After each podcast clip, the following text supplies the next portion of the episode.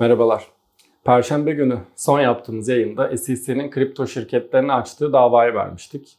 SEC dediğimiz Amerika'nın SPK'sı. Şimdi bu dava içerisinde popüler altcoin'lerden bazılarının isimleri menkul kıymet olarak yer aldı. Bu da kripto para piyasalarını olumsuz etkiledi. Cardano, Solana ve Polygon blok zincirlerinin tokenlarının bu listede yer alması burada önemli olan kısım. Çünkü bu tokenlar yüksek piyasa değerine sahip. Ama asıl etki bu tokenların ismi geçtiği için Amerika'daki bazı borsaların bu tokenları listelerinden çıkarmasıyla geldi. Bunun sonucunda yaşanan satışlar çift taneli yüzdelerde kayıp yaşanmasının da temel sebebi oldu. Burada altını çizmem gereken bir konu var. SEC'nin davası kripto paralara değil, bunları menkul kıymet olarak nitelendirdiği için kendisinden izinsiz listeleyen kurumlara açıldı.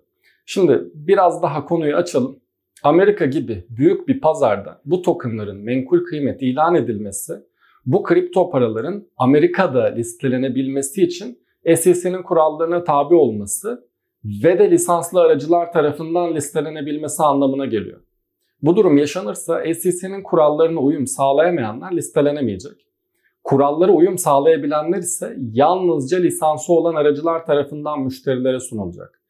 Bu iki durumda da bu kripto paralara erişim azalacağı için yani en azından geçici bir süreliğine de olsa bir miktar erişimi azaltacağı için bu da piyasadaki likiditesini azaltacağı düşüncesiyle hafta sonu yapılan satışların piyasanın tümünü etkilediğini gördük. Tabi burada bir parantez daha açıp bu blok zincirlere dair geliştirici ekiplerin bu kripto paraların neden menkul kıymet olmadığına dair açıklamalarda bulunduğunu da söyleyelim. En azından merak edenler oradaki açıklamalara da bakabilir. Gelelim haftanın bir diğer önemli haberine. Burada Ethereum'dan bahsedeceğiz ama öncesinde az önceki haberle de bir bağlayarak şunu söyleyelim. SEC'nin daha önceden Ethereum'un menkul kıymet olduğunu iddia ettiğini biliyoruz ama bu son davada Ethereum'un ismi menkul kıymet olarak geçmedi. Burada Şimdi habere dönelim. Burada kurucu Vitalik Buterin Ethereum'un yol haritası için ölçeklendirme, mahremiyet ve cüzdan güvenliğini ele alan yeni bir yazı yayınladı. Ethereum'un başarılı olabilmesi için bu üç başlık altındaki geliştirmelerin paralel bir şekilde ve sıkı koordinasyonla ilerlemesi gerektiğini belirtti. Kolay bir geliştirme süreci olmayacağına değinse de küresel adaptasyonun sağlanması için bu üç adımlı geçişin kritik olduğunu vurguladı. Bu üç başlıkta adı geçenlerden ilk ölçeklendirme, bu kısımda Optimism ve Arbitrum, Optimism ve Arbitrum gibi katman 2 projelerinin Ethereum'la daha optimize çalışabilmesi için Ethereum'un altyapısında planlanan geliştirmelerden bahsediyor.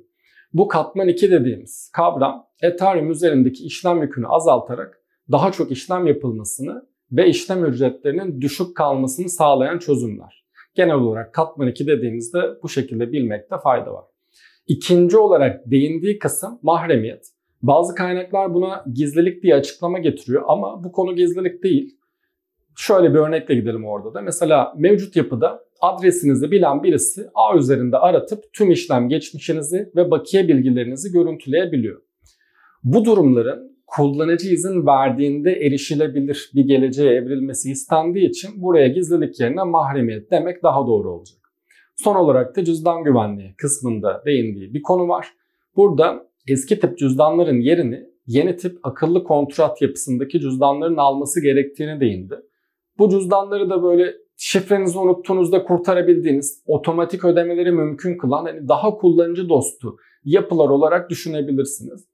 Bu üç başlığın da Ethereum'un ve merkeziyetsiz dünyanın geleceği için kritik olduğunu, aksi durumda dönüşümün yine merkezi kurumların eline geçebileceğini anlatan bir yazı yayınladı.